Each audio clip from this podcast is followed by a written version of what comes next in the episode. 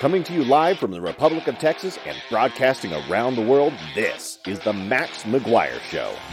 This is our last chance to take this country back. That's true. Listen, it doesn't matter that Joe Biden is losing his mind. He still betrayed this country. Come on, man. So get ready because the Max McGuire Show starts coming to you live from the Republic of Texas now. broadcasting around the world. This is the Welcome back, Ooh, little hot mic, to another edition of the Max McGuire Show. My name is Max McGuire. Thanks everyone for being here. Wasn't able to broadcast yesterday. Um, my son had to go to the dentist, which uh, turned into him needing to have cavities filled. So uh, that was an interesting day yesterday. My mic's really hot today. So a couple people recommended that I turn my mic up, and I think I just turned it up a little bit too hot. Let me just turn it down a little bit and then turn this up. Let me know how my mic is throughout. Um, lots to talk about today. This is something that I wish I would have talked about a little earlier, though in hindsight now I'm able to react to the people who reacted. 2000 Mules documentary from Dinesh D'Souza and True the Vote detailing ballot harvesting taking place in a number of states, including Georgia and uh, Wisconsin. Very good documentary. If you haven't seen it, I highly recommend that you watch it. I think it costs like 20 bucks. There are a couple places you can watch it for free. Um, if you don't want to pay for it, um, I understand people don't have a ton of money these days. Find, I think I posted a link of one of the one of the mirrors. Lots of organizations are now broadcasting it for free. I think OAN was doing it a couple days ago. So there are lots of ways to watch this documentary for free. I highly recommend that you do it. What I'm not going to do on this episode is I'm not going to rehash an hour and a half movie. Dinesh D'Souza is an excellent filmmaker. He's an excellent storyteller. I am not going to try and do a better job of telling this story than he did. What I am going to do, though, is I am going to react to the mainstream media's desperate attempt and refute their desperate attempts to fact check, fact check this 2000 Mules movie. And at the same time, I will point out a couple of critiques, honest criticisms, constructive criticisms that I would have for Dinesh D'Souza and True the Vote as they prepare to release their data, which they've promised they will do. They've promised that they will release their data, which is important because obviously the film is an hour and a half. You can't put all the data in it, but they need to do they need to release it so we can all look at it and so we can model it for future elections as well. Hopefully, this doesn't get hidden as proprietary as so many other um, attempts to uncover election fraud get get covered under proprietary um, copyright. So let, us dive into this, right? So the fact checks are many. You have the Washington Post putting out analysis analysis saying that 2000 Mules offers the least convincing election fraud theory yet. Personally, as far as I'm concerned, this is the most convincing election fraud theory yet because it doesn't require you to get into the proprietary code of a voting systems manufacturer. It doesn't require you to crunch numbers. This, in my opinion, is the most convincing because it is the most tangible. It is the most easy to explain to people, and it is something you can see with your own eyes. I will play a couple of the clips today. Again, if you want to see all of them, I highly recommend that you watch the documentary. It did cover a lot of the same things that we've known. And that is um, obviously you can't blame them for that because they're putting this movie out for a wider audience. Uh, having covered the issue of election fraud now for over two years, seems like forever. Talking about ballot harvesting is, is something that I've been I've done a lot about. I've talked a lot about. A couple people have criticized me in recent days in the comment section uh, on Telegram, saying that I don't believe that there was election fraud in the 2020 election. That's not true. I do believe there was election fraud. They've criticized me for not covering this every day, and my position has always been very clear. When there's something to talk about, I will talk about it.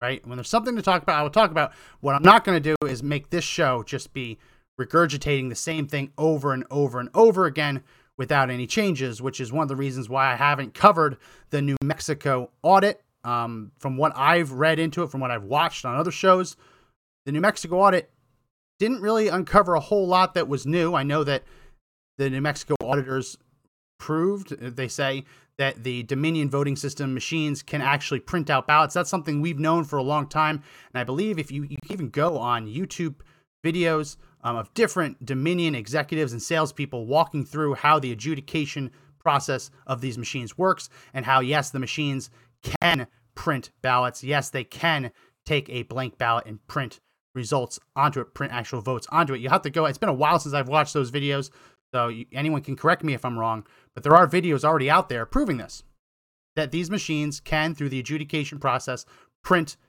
actual circles filled in ovals on the ballot. So it, it's not, it wasn't news. So one of the reasons why I didn't cover the New Mexico audit is because there's lots of drama surrounding it. And, and until I really figure out what the hell's going on, I don't really. I, I mean, apparently, um, you had um, you had some people working on the audit, and then they got subpoenaed by Congress, and then, they stopped, and then Lin Wood backed out. It's lots of conservative drama. I don't want to deal with that conservative drama. I'm looking at the findings, and in my opinion, the findings haven't been too groundbreaking. Anyone who wants to disagree with me, fine. Maybe I just haven't seen it. But in terms of, I mean, if you're going to audit a county, I, I want to see results beyond just what we already knew already. Which, again, that, that was my initial criticism for Dinesh D'Souza, but I can't really go with that because not everyone has been reading into and covering this as much as I have, or as much as even listeners of this show or my last podcast have. So I, I don't think that this is the least convincing election fraud theory because, it, as I said earlier, it's the most tangible. The idea that people took ballots and put them in drop boxes that they shouldn't have is a lot easier to explain than, oh, well, they hacked into this and they got around this and they did this with the machines, right? I mean, that's all theoretical. Everything that's been discussed as, as it relates to machines impacting the election has all been theoretical. No one has no one has proven that it happened. And that was one of the sticking points that I had with Joe when I was on Conservative Daily Podcast. He was so adamant that, oh, this happened, this happened. And I'm looking at it, I said, well, yeah, it's, it's an excellent theory. It may be true, but we don't know yet. We don't know. And, and that was at a time when there were lots of competing theories, lots of competing theories of what happened, because I think we all agree when we woke up the day after the election and we saw that, oh, Joe Biden was now winning, it didn't sit right. And then we saw the videos coming out of, I think I have one of them up here, of, uh, here we go. This is uh, the 3 a.m. Uh, let this one. This is a really old video. I was to play it later, but this is from Philadelphia. This is a woman sitting there stuffing ballots into a ballot drop box in the middle of the day on election day over and over and over again. If you know Pennsylvania law, I'll discuss it later when it comes up as we get through this. She's not allowed to do that, except for a really rare circumstance where someone is too ill to show up on election day and they have an what's called an emergency absentee ballot. That's the only time you can sign over the right to drop it off to someone else. So, I mean, the idea that this woman is there because she just happens to be uh, have like essentially a power of attorney, whatever it is, to drop off ballots for dozens of people who just all fell ill at the same time on election day. It's not believable. I mean, that's obviously fraud. It is very obviously fraud. So we've known this for a while, right? We, have seen things that we just know it just doesn't feel right. And when you look at it, you just know that, that shouldn't happen. You shouldn't be kicking reporters and observers and challengers out of um, the arena in Fulton County claiming that there's a pipe burst when in reality it was an overflowed toilet hours earlier that was fixed. That shouldn't happen. And then when you lift up when you lift up the uh, the tablecloth, all of a sudden, wow, there's a suitcase of ballots that no one knew about because it was hiding under a tablecloth, and we're just going to run them through the machines. I mean, so, so we've all known that there's something really wrong with this, and we've had a lot of theories, and it's possible that multiple theories will prove true. It's possible that that the election was stolen in one way in a certain state in a different way in other states. It's possible that both things were happening simultaneously. All of that is truly, truly possible. We just don't know, right? So until we can actually access machines, um, we can access machines and get into it and prove that so and so pushed the button that did it, it's still just a theory. But in terms of 2,000 mules, where they've gone into geolocation data off of people's phones, followed people from ballot Dropbox to ballot Dropbox to ballot Dropbox, then to a Democrat leaning nonprofit, then back to ballot Dropbox to ballot Dropbox, that's more tangible. again, I, I don't think it's impossible that there was electronic fraud. I know Joe Oltmann, that's his thing. He believes it. And anytime I would say, well, what about the ballot harvesting? He would shout that no, that didn't happen. It was the electronic, right? Well, now they're singing a different tune with 2,000 mules, and that's fine. That's a theory. But until we prove that theory right, this is the best, in my opinion, theory for how some of these elections got stolen. Actual ballot harvesting, the mules dropping off ballots. Because remember, this was all about let's flood, let's flood the states with as many mail in ballots as possible. Remember, Pennsylvania unconstitutionally changed its law to get rid of um, the requirements for absentee ballots. In Pennsylvania, they used to have strict requirements. You can only get an absentee ballot if you're out of state, if you're injured, if you're on hospice care, things like that. They got rid of it to make it no questions asked. They send out all of these applications to everyone. And then, well, what happens? The mules go and collect them, either filled in or not. And if not, then they fill them in themselves and then drop them off. I mean, that's something we've known happened. We've known that that happened for a long time. When you see the, the delivery van at the TCF Center in Michigan arriving at 3:30 a.m. and them taking like baskets and baskets and baskets out of the van, that's not electronic. That's good old-fashioned ballot stuffing. So we're gonna we're gonna be talking about this good old-fashioned ballot stuffing today. And as promised, we are going to go through these fact checks because I'm not going to go through the Washington Post one because it's trash, saying that it's the least convincing election theory yet. This is another one claiming that 2,000 Mules is an exercise in exploiting Trump supporters for money. I don't remember any of these reporters saying the same when Michael Moore put out a documentary. It's not exploiting. Is this is he's done a lot of research and his work with True the Vote is legitimate. We're going to go through that. Saying that this is this is itself a grift. I don't think you can say filmmaking is a grift just like I don't believe anyone who writes a book, which I guess I'm in that category, writes a book. I don't think that's a grift. You're putting out something tangible, trying to educate people. But no, that's the other one. That it is a exercise in exploiting Trump supporters for money. I don't think I believe that. So let's get into the actual fact check. This, we're going to go through a couple fact checks here. But this first one is from PolitiFact. And you'll notice from the headline it says the faulty premise about the 2000 Mules trailer about voting by mail in the 2020 election. So you can see this is dated. When was this dated? This was dated, I believe it was dated a week ago, a little over a week ago. So even though the whole movie was out, they based their fact check on the trailer.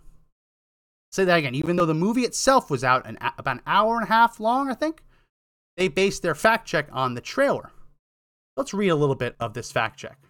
Well, here, here's their part. Let's read the part. Their, their time. If your time is short, this is their too long didn't read version. What they think you should really take home you only have a little time and can't read the whole thing. It says if the tw- the 2020 presidential presidential election was secure and evidence from state and federal officials and courts shows no indication of widespread fraud. Well, the whole point of this documentary is to show that there are facets that have not been looked at by courts or by federal or state officials. I mean, just because a federal state official hasn't looked at it doesn't mean it didn't happen. But no, they had to throw this in there. Safe and secure. Safest and most secure election ever. While th- authorities have isolated cases of voter fraud, these instances were in such small numbers that would not have changed the election's outcome. This is the other bit that they love to talk about. That even when you find fraud, they say it's not enough. Well, th- this is again fallacious because no police officer, no law enforcement agency is ever able to catch all of the criminals committing a specific crime. Just because they catch one, they're they're expecting us to believe that these law enforcement agencies have a hundred percent catch and conviction rate for election thieves. we know that's not the case. I don't know what the number is, but for every one, there's X number that do not get indicted, that do not get charged, and do not get convicted. But they say, oh no, wouldn't have affected the outcome. A documentary by Dinesh D'Souza, a far right commentator. Why is that in here? For a fact check, that's a little bit, a little bit biased. Furthers the myth that something sinister occurred with mail ballots during the 2020 election Souza told Fox News that mules delivered 400,000 illegal votes. That's something I'm going to talk about later. That seems to be an inference, an extrapolation. They identified the number of suspected mules. They identified the average number of ballots that a mule would drop at a box, calculated the number of boxes, the average number of boxes they stopped at, multiplied it all together, and found this number of 400,000.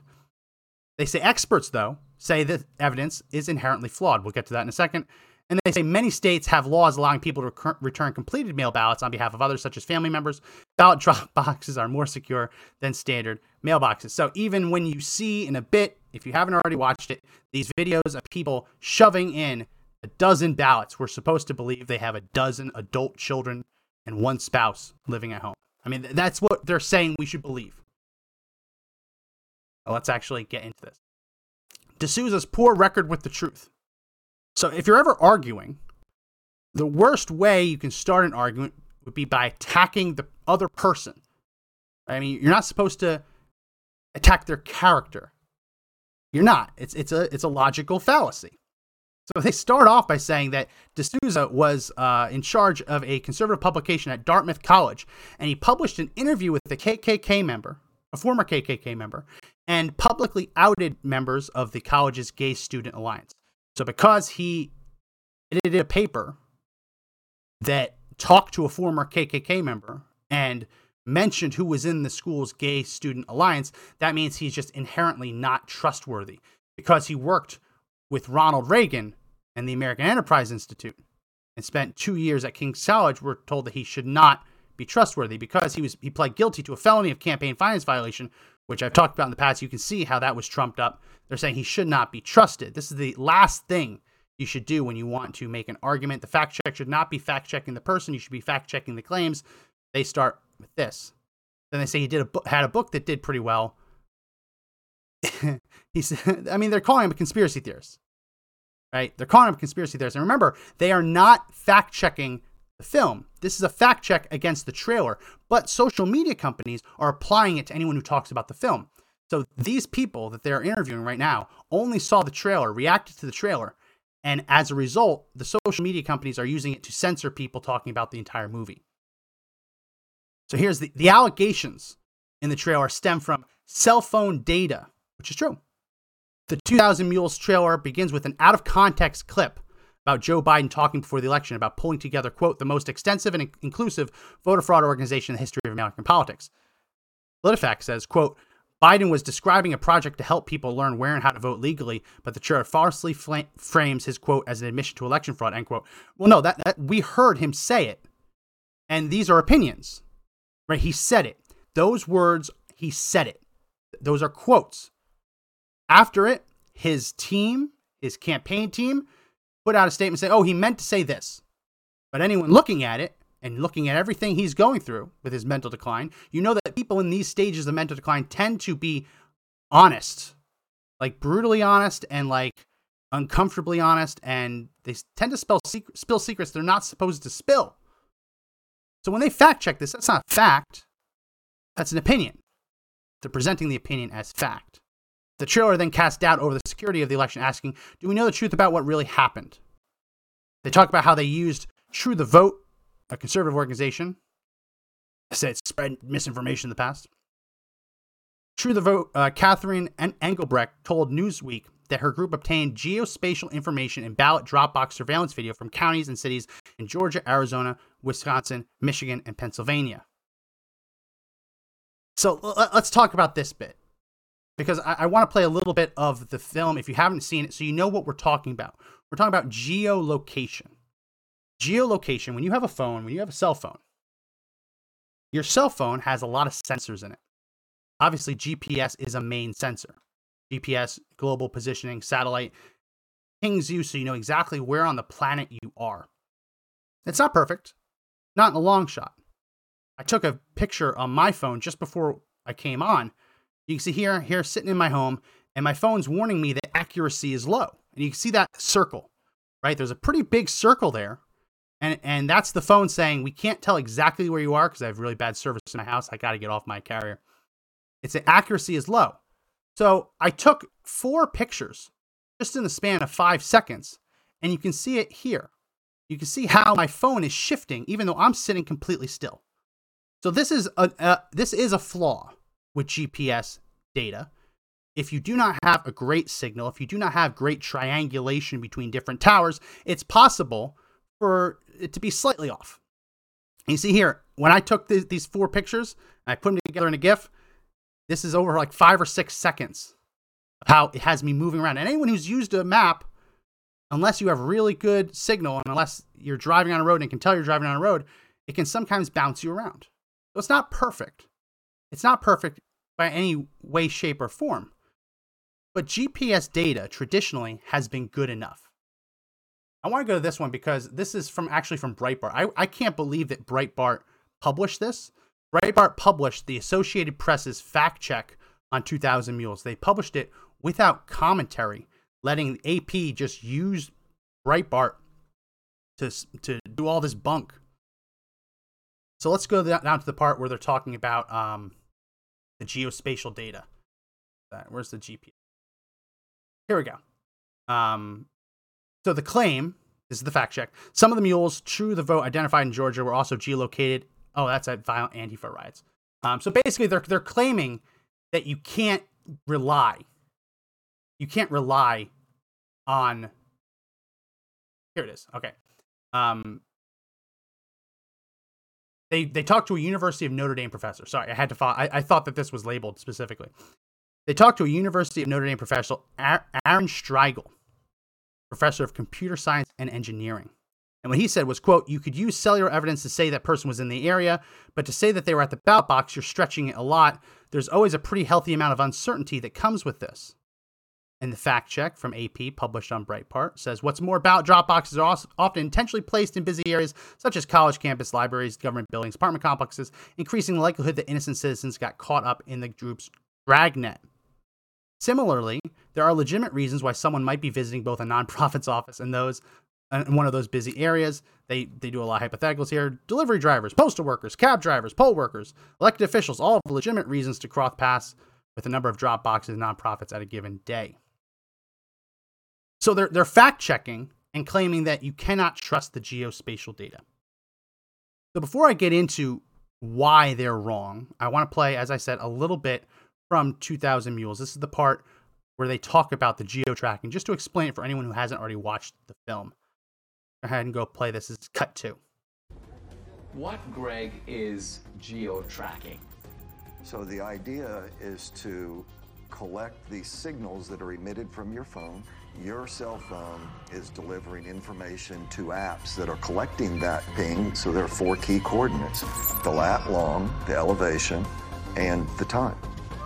And with that data, we can then build a pattern of life around you. So that phone's here right now. Well, where's it going to be at five o'clock, and where's it going to be tonight? Well, here's my cell phone. My my cell phone is off. Can you can I be geo tracked even with the cell phone being off?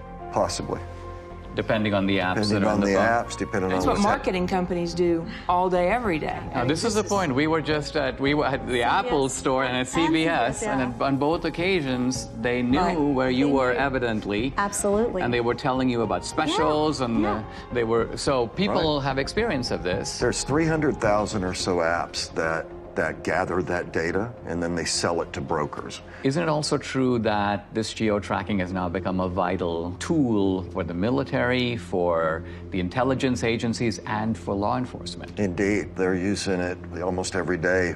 I'll say that there's no question amongst anyone that I know in the community that many, if not all, of the people that were involved in the situation at the Capitol on January 6th were being tracked previous to January 6th because they already knew what their pattern of life was. They already knew who to look at. So that's true. That's absolutely true. That when you look at January 6th, they are using cellular GPS data to indict and convict people they accused of protesting illegally at the Capitol. This is one headline.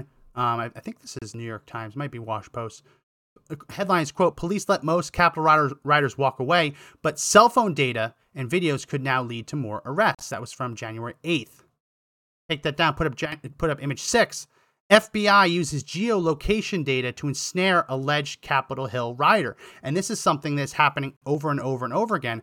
I didn't even have to dig that far. The fbi has a page where they list every one of the indicted january 6th protesters alphabetically so I went to the first one on the list, a man by the name of Jared Hunter Adams. Personal list because of Adams, his last name. And you can see right here from the actual the facts of the case that the prosecution presented to the judge they say, quote, according to records lawfully obtained from Google, a mobile device associated with his email was presented at the was present at the US Capitol on January 6th. Google estimates device location using sources including GPS data and information about nearby Wi-Fi access points and Bluetooth beacons. This location data varies in its accuracy depending on the sources of the data. As a result, Google assigns a map display radius for each location data point. Thus, where Google estimates that its location data is accurate to within 10 meters, Google assigns a map display radius of 10 meters. Finally, Google reports that its map display radius reflects the actual location of the covered device approximately 68% of the time. In this case, Google location data shows that a device associated with his email was within the US Capitol from approximately 2 2:53 p.m. until approximately 4:40 p.m for a total approximate time inside the Capitol of 1 hour 47 minutes. Google records show that the map display radius for this location was less than 100 feet, which encompasses an area that is partially within the U.S. Capitol building. Now, obviously, they have him on tape, they have him on camera. They can prove that he was in the building, right? This is not the crux of their evidence, but they are using it and claiming that GPS data can be admissible in proving someone's location. So when you see fact checkers at AP or uh, PolitiFact or any other organization claiming that GPS data is not trustworthy. At the very same time, they are applauding the fact that the prosecutors in the DOJ are using geolocation data from, from people's cell phones to get convictions from January 6th. But it's more than that. It's even more than that because we also learned last week that the CDC was buying the same data, the same data that True the Vote bought. CDC was buying it as well. From the week headline quote, the CDC reportedly monitored the location data of millions of phones. Why did they do that? They did that quote from another article from New York Post. CDC bought cell phone data to track vaccination and lockdown compliance. What's not in there is they were also using it to try and figure out social distancing, whether people were truly being socially distant. So the question is if the social distance guidelines at the time were what, six feet, six feet apart? If the CDC is comfortable enough to buy this data to try and prove whether or not individuals stayed six feet apart, well, that obviously means that this data has some trustworthiness in regards to how accurate it is. But it's also, I mean, they were using this for public policy. So when you see these fact checkers claiming that GPS data isn't trustworthy, know that the FBI is using it against the January 6th protesters, and the CDC is using it to, to figure out whether or not you stayed six feet away from people. They're also using it to try and figure out vaccination rates, which I guess they were looking at how many people were going into places that were administering vaccines, which again, based on what the fact checkers are saying, that shouldn't be reliable. But the CDC obviously believed it was. Dinesh D'Souza put out a tweet shortly after all these fact checks, asking, quote, the CDC is geotracking people to see if they're social distancing. If geotracking were not highly precise and accurate, as the bogus fact checkers claim, how could the CDC use it to determine if people are standing six feet apart? It's the it's the ultimate question. So they're talking out of both sides of their mouth. But the easiest way to refute, the easiest way to refute the claim that GPS is not accurate in figuring out whether someone committed a crime, well, I'll just put it up on the screen a GPS ankle monitor. When people are put on house arrest, they are giving a GPS ankle monitor. And the reason that this location data is admissible in court is because it's accurate. Now, there are false positives. Absolutely. There are false positives where people, where the GPS kind of puts them outside the boundary. Cops have to go verify they're there. Whatever. The point being, though, that when the GPS data shows that they've left the boundary, that is evidence enough for police to begin investigating. Right? It, that gives them the probable cause that a crime may have just been committed, and they rush in to check whether someone is where they say they are. We use GPS data all around this country to track not not sometimes convicted criminals on house arrest, but also indicted individuals, defendants who are on house arrest pending their trial. We do this every day. And the only cases I've been able to find where this data was thrown out was when it was unlawfully acquired. Situations where someone is on state house arrest, has a state ankle monitor, and the feds acquire the data without a warrant, right? That's the kind of stuff that gets thrown out of court. So when you hear these fact checkers say, oh, you can't trust GPS data, we trust GPS data all the time. All the time for criminal prosecutions, for monitoring defendants. I mean, a, a very a very small number of illegal aliens who are detained at the U.S. Mexico border are given ankle monitors. Very small percentage, not all of them, some of them are given ankle monitors to monitor where they go. Why is it that that is admissible in court? Why is it that that can prove someone's guilt? Why is it that the January 6th protesters are having their GPS data turned against them, but the minute that an organization tries to use GPS data to talk about election fraud, all of a sudden it's not it's not believable anymore. You see how this isn't a real fact check? It's not a real fact check what they're doing. Not at all. The pattern of life bit was interesting because, that's important. People go about their daily lives, and just because they drive past about drop box doesn't mean anything. But if they are driving and stopping at ballot drop boxes, that is more significant than if they were just to drive by stopping at the ballot drop boxes are significant. When they stop at two ballot drop boxes, three, four, five, that's significant. When they go to a nonprofit after to pick up more ballots and then they go to five more, that's significant. That's how they were able to set the parameters for who should be included in their quote unquote dragnet because they can't look at everyone. And remember, these are anonymous. Every bit of data point that they get is anonymous. They can't see who the person's name is. It's just random data points from one user. And it is possible that someone could have multiple devices on their person at once, and it could register as multiple users when looking at the data. That is also very possible. But it's a good starting point. It's a good starting point. If you see that at 2 a.m., someone who had stopped at a if you see someone stop at a Democratic nonprofit right before closing time, and then they go home, and then they go from home to stopping at all different ballot drop boxes, stay there for a couple minutes, that's something that is worthy of looking into. So I forget the actual number. They have millions of minutes. I think it was was it 37,000 hours? It was millions of minutes of footage. So not only did True the Vote look at all of these geolocation data points, but they also got the footage uh, from the cameras that were monitoring these drop boxes. So if someone showed up through their analysis of, hey, this person went to a nonprofit, a Democrat leaning nonprofit, and then visited five, seven, ten drop boxes in the middle of the night, let's see what that was. Let's see if they were there. And as True the Vote shows, there are instances where it lines up, where the person uh, that they suspected of being a ballot harvester, they can see on video that they are shoving piles of ballots into ballot drop boxes at the same time that the geolocation data says they were there. So the argument that oh they were just driving past, they're just they're just delivery drivers, there's taxi drivers.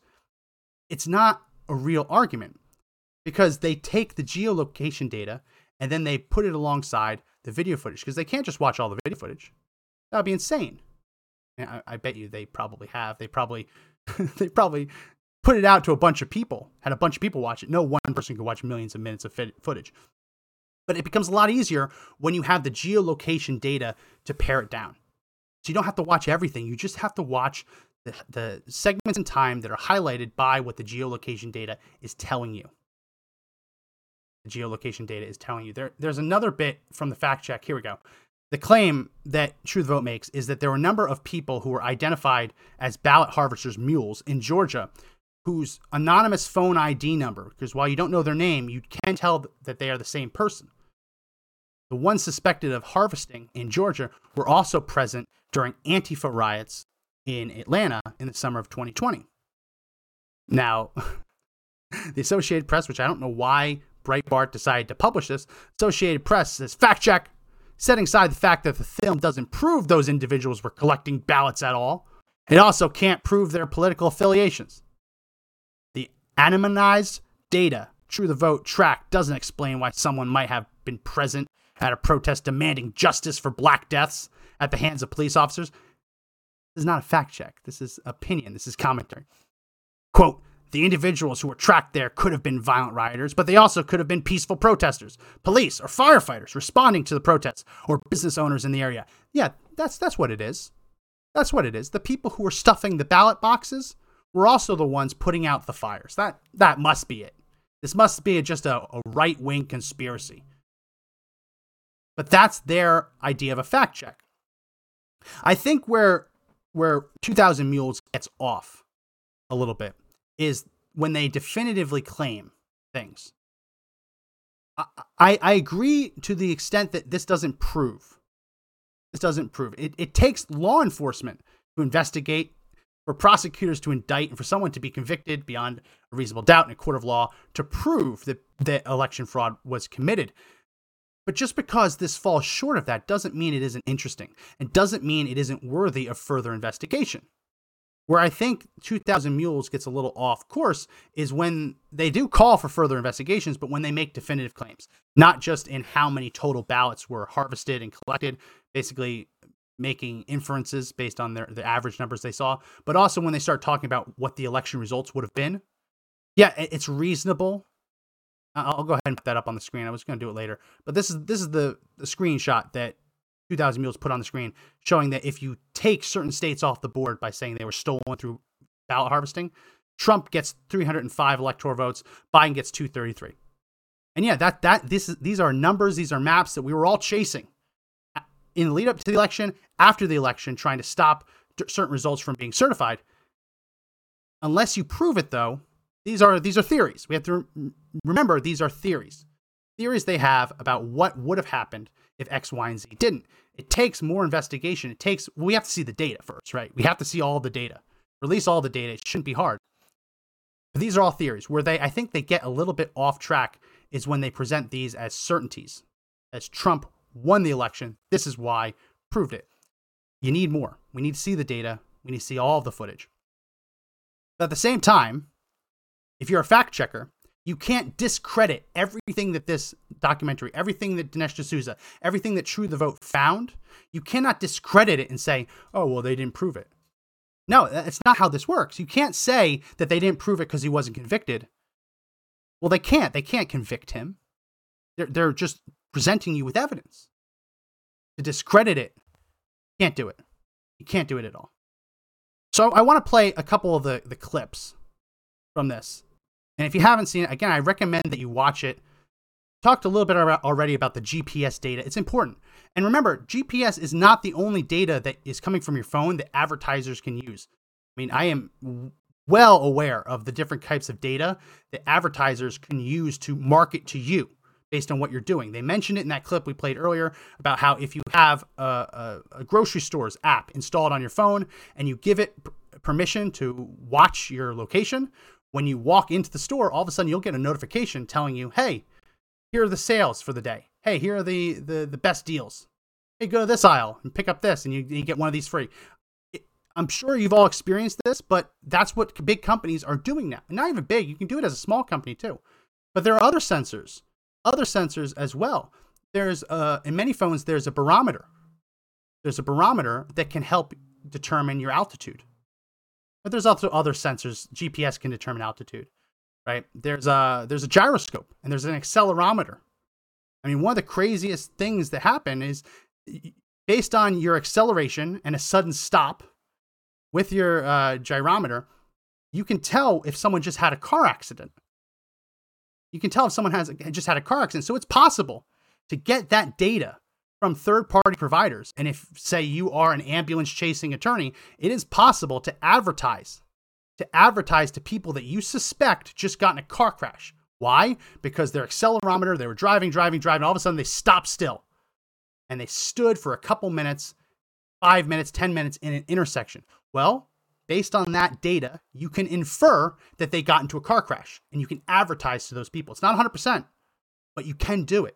It's possible. It's really creepy what companies can do advertising, marketing wise, based on the many sensors that you have in your phone. They can tell how high up you are. They can tell um, what store in a building you're at. So if they know that if they want to target specific people working in a specific office building, and they know that the higher up in the building, the the higher up in the company, right, that the executives are at the top level, they don't just look at where you fall on planet Earth. They also look at your elevation. They can target you based on where you are in the building. I mean, it, it's really creepy stuff, but it's real. It's real. And plenty of companies are spending tens of millions of dollars, hundreds of millions of dollars on this a year because they know it's real, because they know it works. Again, to see that these fact checkers are claiming that it doesn't is a little funny. I want to play a couple clips, as I said, of two of the most convincing parts of this film that I think are worth talking about. The first is a woman who dropped off ballots wearing gloves. I want to play the entire clip of this. Let's go ahead and play cut 12. Let's look at another one. Yeah, let's take a look at. Uh, Interesting thing about this person is the device seems to live in South Carolina. So this person isn't even from Georgia. She was here uh, during both election cycles, uh, but is not a resident of the state. But as she approaches the drop box, she never looks at the trash can, right? She's looking the other way. But the other thing she has is she has gloves on. What one of our analysts noticed was these surgical gloves only appeared from December 23rd forward in the runoff. So we didn't see a lot of them previous to December 23rd. And we couldn't figure out why. And then it just dawned on us well, on December 22nd, there was an indictment handed down in Arizona for people that had stuffed ballots, and the way the FBI nailed them was fingerprints. And then lo and behold, the next day and, and days forward, So this video is now from the Georgia runoffs. This, is, January of 21. This That's right. particular one is at approximately 1 o'clock in the morning on January the 5th. stuffs her ballots in there. It's like a small stackish, maybe three, maybe four. Takes them off, and then puts them in a trash can that she never looked at. so she knew it was there. She knew it was there, right? And so we have her on a number of locations. Wow. She's an out of state mule, and then this is in no way the only drop box that she attended. That's right. No, she's, she's goes to dozens and dozens over the course of these two elections. Who's next? So I got I got to fact check him because technically the indictment was handed down, I believe, on December seventh. Yes, that's when the indictment was handed down in that case in Arizona they were talking about, but it was sealed. It was unsealed on December twenty second, and it was finally reported on on December twenty third. Um, so this was a real case in Arizona where two women were indicted as ballot harvesters, and the way that they were caught was because their fingerprints among other reasons, their fingerprints were on the ballots they were stuffing into the ballot drop boxes. So to see that footage and to hear them say that they've gone through all of these videotapes and they didn't start seeing latex gloves until after this indictment was unsealed is incredibly telling because it, it doesn't just show criminality it also shows the conspiratorial aspect of it. Because it's not it's not just that these ballot harvesters were dropping ballots in these drop boxes it's that they were working with organizations. Organizations that presumably have legal counsel and presumably sent out a memo saying hey this just happened yesterday. Make sure all of your harvesters wear gloves. So lo and behold they show up wearing gloves. When you look at the fact checks what the fact checks say is they say that these people wore latex gloves because it was cold because it was cold. Of course. Of course, because when I'm cold, I choose to wear gloves of really thin one mil latex. That that makes the most sense, right? Not and forgetting about the fact that it was Georgia. So we're not talking about the frozen tundra of North Dakota. We're talking about Georgia. But it still can get a little chilly at night. But the idea that people wore latex gloves just after this indictment was unsealed because it was cold now, I don't buy that. Not at all. Then the fact checkers say it was because of COVID. Because of COVID. Well, that's interesting. I mean, I guess theoretically people could be afraid of it, but then they would have kept wearing gloves before this indictment was unsealed in Arizona. So if it was COVID based, you would have been seeing these people wearing latex gloves the entire time of the general election and the runoff. Instead, you only see it after this indictment was unsealed. So it's it's all hogwash. And and when they say they were that this woman dropped off ballots at 1 a.m., I mean, come on, don't we all vote at 1 a.m.? Who here has not voted for four or five different people at 1 a.m.? I mean, isn't that the way it works? 1 a.m. when no one else is around, that's when you that's when you vote for five people. Wearing your wearing your latex gloves, taking pictures of ballots after you drop. That's the important one. Because I, uh, uh, I, I cut that before the next clip. I want to play the next clip because they have other videos of people stuffing ballot boxes, which again, the only way they were able to find these people was through geolocation data, finding the people who were going to different boxes, seeing what kind of footage they had, and then checking the footage from the times during the times that the geolocation data says they were there. That's how they caught that woman. They didn't just watch every minute of footage until they found something. They followed the data. So again, when the fact checkers say, oh, it could have been a delivery driver. No, the footage backs up the data. I'm sure there are a number of people that got caught in the initial dragnet that they said, oh, these are harvesters, that turned out to be librarians, just going from library to library to library. Right? Or police officers going from library to town hall to the post office. Right? It, it's possible. But that's not what these cases are because they backed it up with the video footage. This next clip, yeah, and Bamalama says in the comment section, if it was because they were cold, they wouldn't have taken their gloves off. Excellent point. And thrown it in the trash can that they didn't look at, they just knew was there. Excellent point. So this next clip, I want to play this next clip. This is a bike mule, a, a ballot harvester on a bike, dropping off a ton of ballots. And what's interesting about this is after he drops off the ballots, he freaks out because he forgot to take a picture of the ballots. Now, anyone who's ever used, worked in the economy or had things delivered to their house, whether it be food, Amazon packages, it is commonplace nowadays for the delivery man or woman to take a picture showing where they dropped off the box. I just looked for one of my own. This was a package that got dropped off at my door yesterday, day before, of the delivery driver taking a picture proving that he did the delivery. That's the way he can prove that he did his job. Yes, it sends it to me, it, it shows me that it happened, right? But it really protects him and it protects the company, showing that no, this actually did happen. The delivery was made. In this clip, you'll see a man on a bicycle dropping off a bunch of ballots again in the middle of the night and then realize, oopsie daisy, forgot to take a picture like cut 13. I'm in. But you also see him get sort of frustrated as he starts to leave because guess what? At this point, they had started requiring the mules, apparently, to take pictures of the stuffing of the ballots. It appears that that's how they get paid. So they take a picture and stuff it in. They take a picture, not a selfie, but a picture of the, the actual ballot going in. But this guy gets frustrated, so he actually has to park his bike, get off. So if you were there just casting your own ballot, what reason in the world would you have to come back and take a picture of the box? And he kneels down, Looking Later, around. men- takes some pictures. Takes a picture. Could have left. He was in the process of leaving. Instead, he came back to take a picture.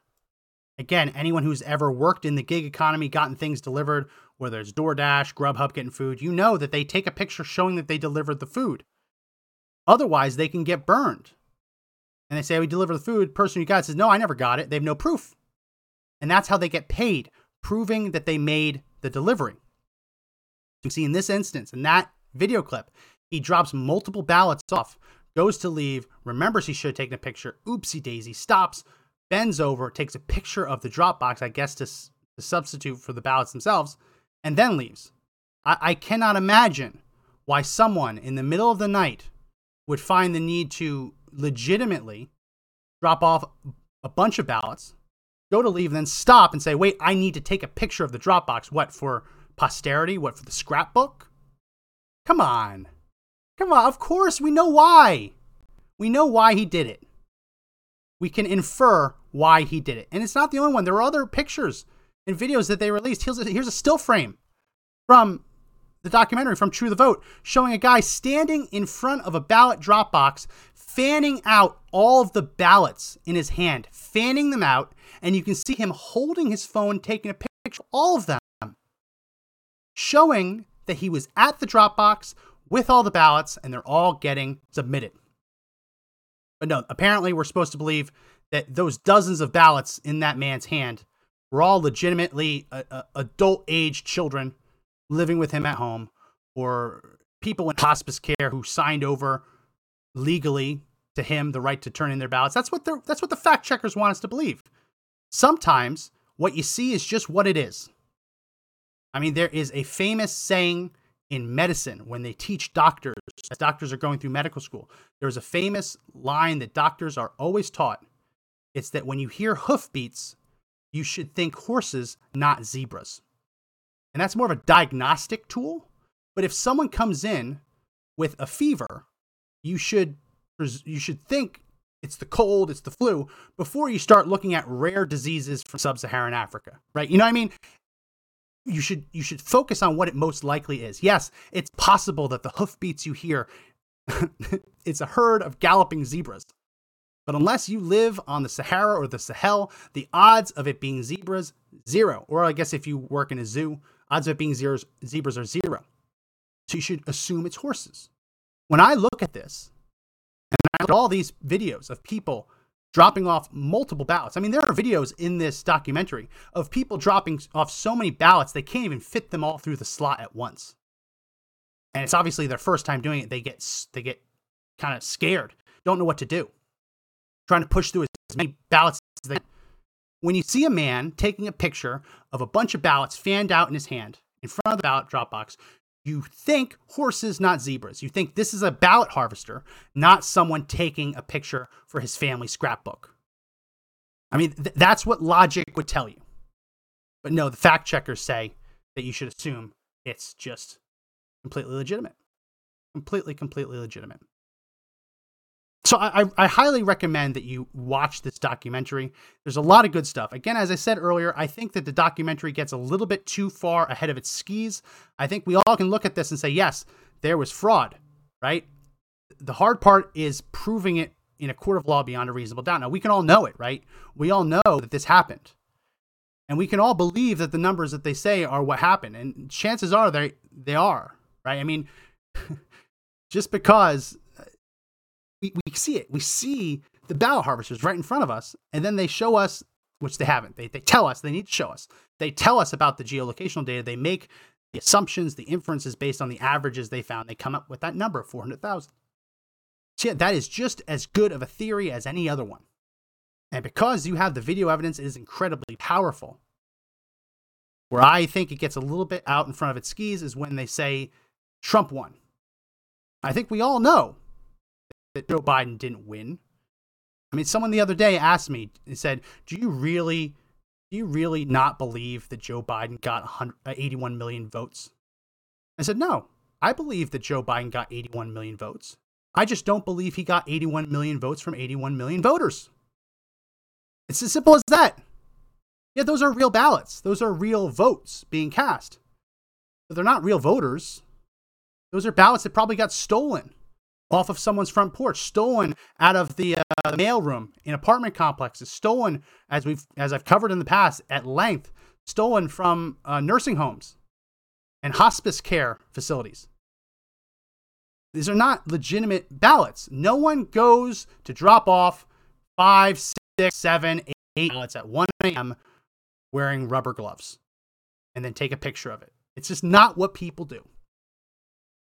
So again, I, I, highly recommend you watch it. There's ways you can watch it for free. You can also pay to watch it at this point. I believe it's going into theaters, so it might be a little cheaper than paying for at home watching. If you want to see it in theaters, I think it's going into theaters this week, which is why those fact checkers are working overtime to convince you um to uh to convince you not to go see it. They don't want to have the success at the box office. But go, go see it. Look for yourself and read the fact checks. Read the fact checks and you'll see just how many holes there are in these fact checks.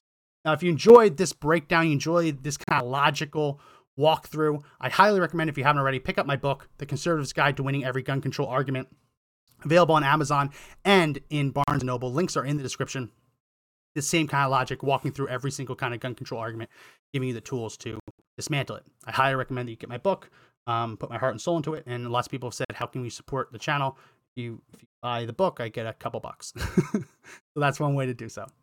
Um, but yeah, I, recommend you watch it and watch the videos and remember that you've seen all of these kinds of things in the past, right? I played this earlier. I'll play it again. I can click on it. You remember this clip from Philly. You remember this clip from Philly of, of a woman stuffing ballot boxes into stuffing ballots into the ballot box on election day. Right? And you look at that and you, you know something just isn't right. And then you can look at Pennsylvania law, which I just put on the screen. I forgot to mention this earlier. Pennsylvania law, you look at the law surrounding actual ballot drop boxes and, and who's allowed to drop off a ballot for another person. The law is very specific. It can only be in a case of an emergency absentee ballot where someone has fallen ill or became disabled in between the, the first Friday before an election or 8 p.m. on the day of the election. So you have to fall ill or disabled, become disabled between Friday and Tuesday. You fall in there, then yes, someone can drop off a ballot on your behalf, but there's lots of paperwork that has to be done.